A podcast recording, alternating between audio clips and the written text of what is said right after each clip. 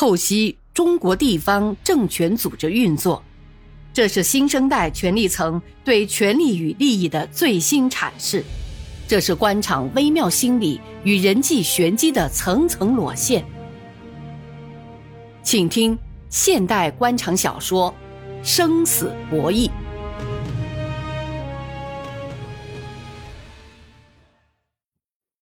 本以为这事情就这样结束了。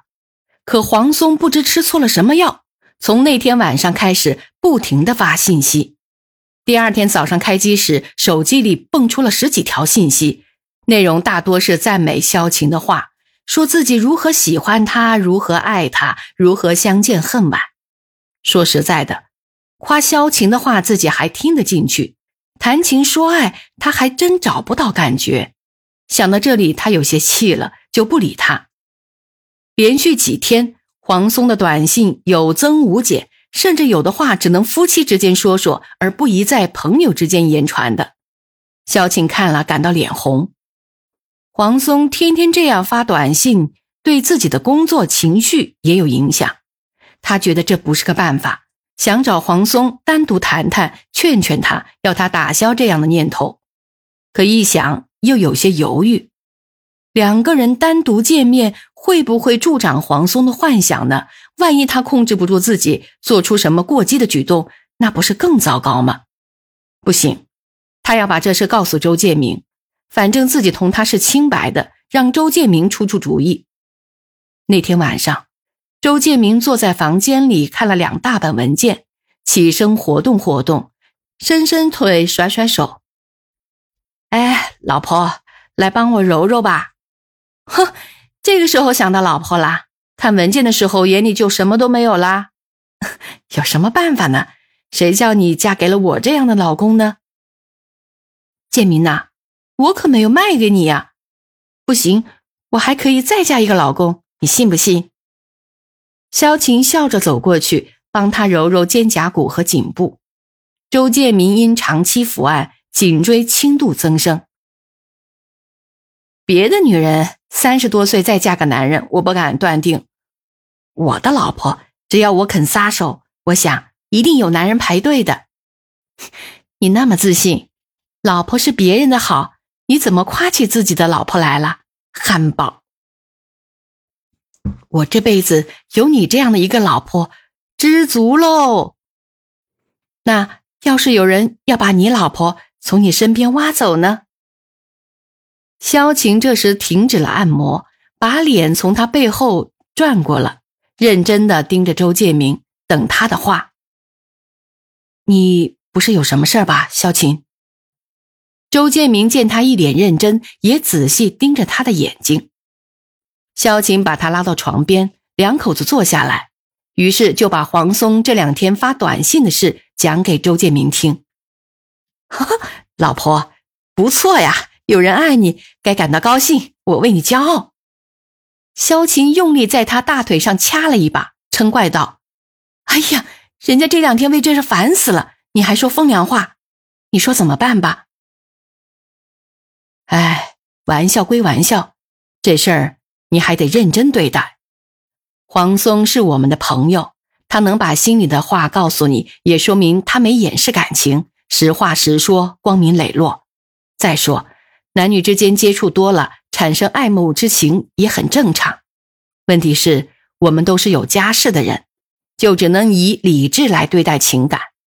反过来说，人家要爱你，你有什么办法呢？那是他的自由。这是他告诉你了，他要是不告诉你，而是暗恋你，你不也没办法吗？萧晴认真听着丈夫的分析，她甚至觉得丈夫的形象在她面前更高大了。这样啊，我建议你约他谈一次，也不要说我知道了这件事，要不然一个男人很没面子的，更不要让他妻子有什么感觉。我们朋友一场，他马上要走，哪天请他到家里，我们一起吃个饭，算是给他践行，你看怎样？嗯，我听你的。现在想起这件事，我还真有些后悔，我真不知哪个地方。不够注意，使他有了有这种不切实际的想法。算了吧，你呀，我太了解了。并不是你有什么不注意的地方，这种情感从哪冒出来的是说不清楚的。我在琢磨，原因到底在哪呢？除了他的原因之外，你也有可以反思的地方啊。你心肠好，心地善良，理解别人，不愿意随便得罪朋友，有宽容大度，有包容心。但什么事都有两面性。由于你的宽宏大度，使黄松心存幻想，且不断膨胀，以至于想入非非，不能自己；而你呢，又碍于面子，宁人负我，我不负人。再不能容忍的事也肚里藏着，这使黄松有了更多的想象空间。这就是问题的根子，你说呢？萧晴很长时间没有吱声，他想了很多。觉得周建明的分析有一定的道理。他曾经感到过黄松有时看他的眼神有些特别，他并没有多想，都是成家立业、过了而立之年的人。他们个别在一起的时候，黄松还偶尔说一些社会流行的段子，然后看他的反应。他当时觉得很正常。现在社会上流行的黄段子多着呢，何况黄松是个生意人。平时在单位也不一样吗？会前饭后，男同志坐在一起，不都是说那些吗？如果有个女人坐在那儿，他们会更起劲儿。所以在黄松偶尔讲讲外面听来的黄段子时，他并没有多想。好在他们之间也没什么。周建明也很相信自己的妻子，但萧晴现在想的多的是，黄松既然把他们之间的话挑明了。感情上会经历一次巨大的波澜，都是过来人。男女之间一旦产生了这种情感，特别是已经向自己倾心爱慕的人表白了，却遭到对方的拒绝，那是何等的痛苦，何等的撕心裂肺。说实在的，黄松真正的爱还真让萧晴感动。他不能表示什么，但他觉得自己有责任去帮助他，去安慰他。去减轻他的痛苦。在黄松离开县城的头一天晚上，周建明叫自己的司机把他接到家里，萧晴亲自动手炒了几个菜，做了黄松最爱吃的鱼丸子、粉蒸排骨。周建明拿出了十五年的陈酿口子酒，一家人为他饯行。大家边吃边聊，酒过三巡，黄松有些沉不住气了。建明，今天你在家里，我就不客气了。你比我大三岁，叫你老哥。你真是个有福气的人。恕我直言，你有福气不在于你的仕途如何宽广，而是你有个令人羡慕的妻子。啊，我也这样认为。谢谢你的夸奖。萧晴，来倒酒，我再敬黄松一杯。两个男人在同时夸自己，萧晴反而觉得不好意思。他给他们斟酒，示意周建明莫让黄松喝多了。他把女儿打发到客厅看电视去了，有些话让孩子听了不好。你呀，你身在福中要知福啊，好好的爱着他。人一辈子图什么呢？钱，钱多钱少都有烦恼。钱买得到老婆，买不到爱情；买得到好药，买不到健康。官儿，官大官小没完没了，到了一定年龄都要回归老百姓，你还能怎样呢？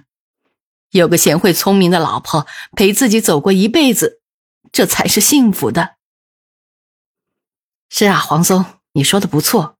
我最大的安慰是每天回家见到了他和女儿，尽管在官场上有很多难言之隐，和他们在一起，我又回到了天真无邪的童年一样。周局，你别生气。要是在你们结合之前，我认识了萧晴，我会跟你竞争，甚至格斗。哈哈，好在那时没你，要不然我这老婆还真有给你抢去的危险呢。你小子喝的墨水多，一肚子歪主意，我肯定斗不过你，对吗？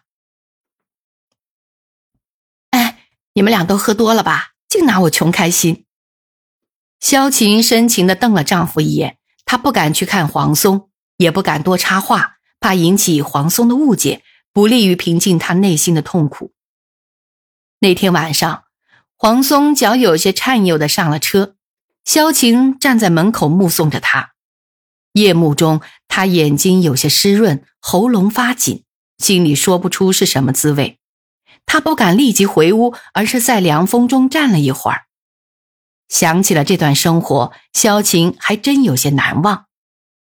黄松回上海后，还常常来电话，他们也常常聊聊家常，聊工作，聊孩子，聊单位的情况，聊周建民在官场的顺利和失意，聊两地的新闻旧事。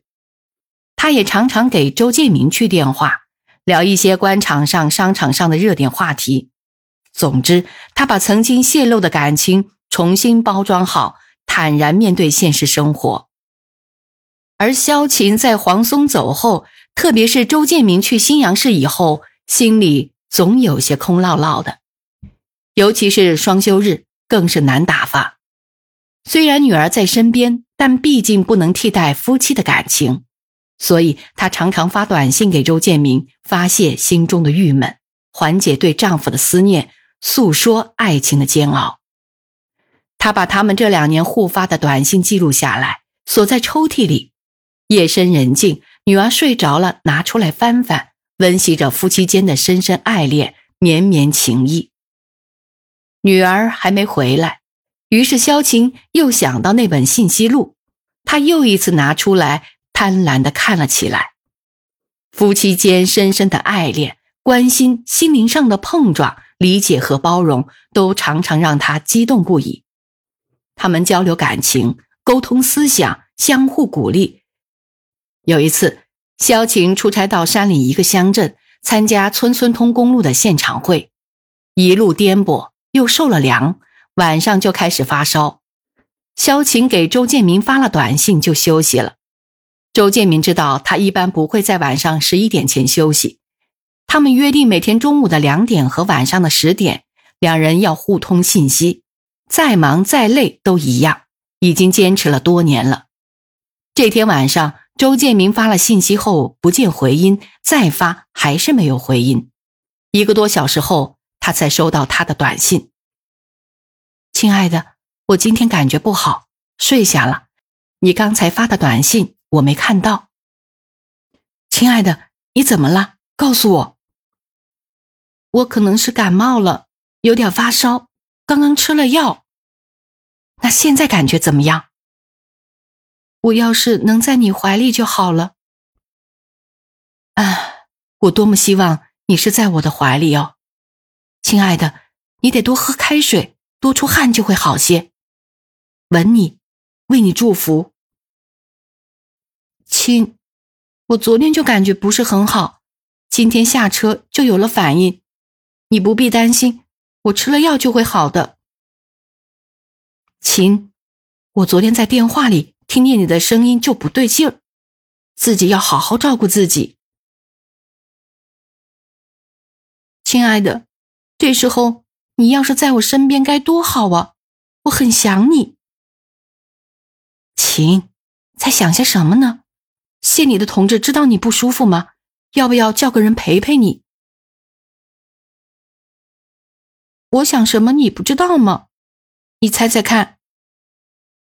秦，我不是在看你的短信吗？对吗？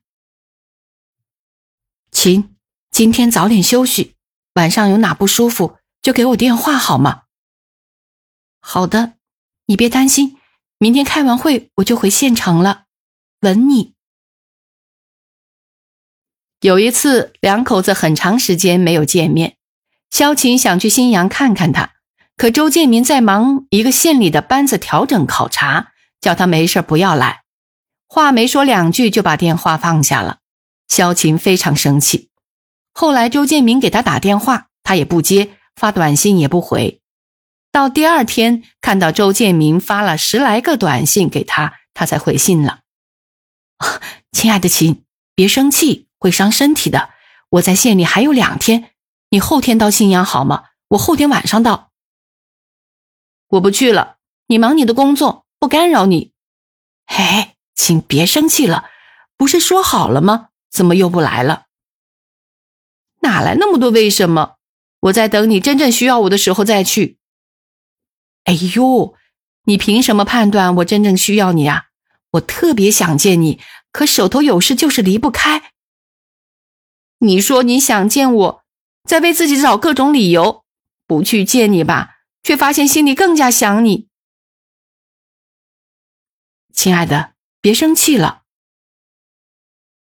我是一个心灵敏感的人，任何时候都经不起感情上的伤害。我十几年就把爱给了你，一旦投入，理所当然要求你也和我一样，否则我会感到伤害。好，好，好，我刚送走了一个干部，他找我谈单位的班子的情况，我一样想你呢。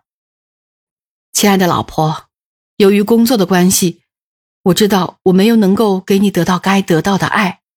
等我们能够在一起的时候，我一定会加倍的爱你。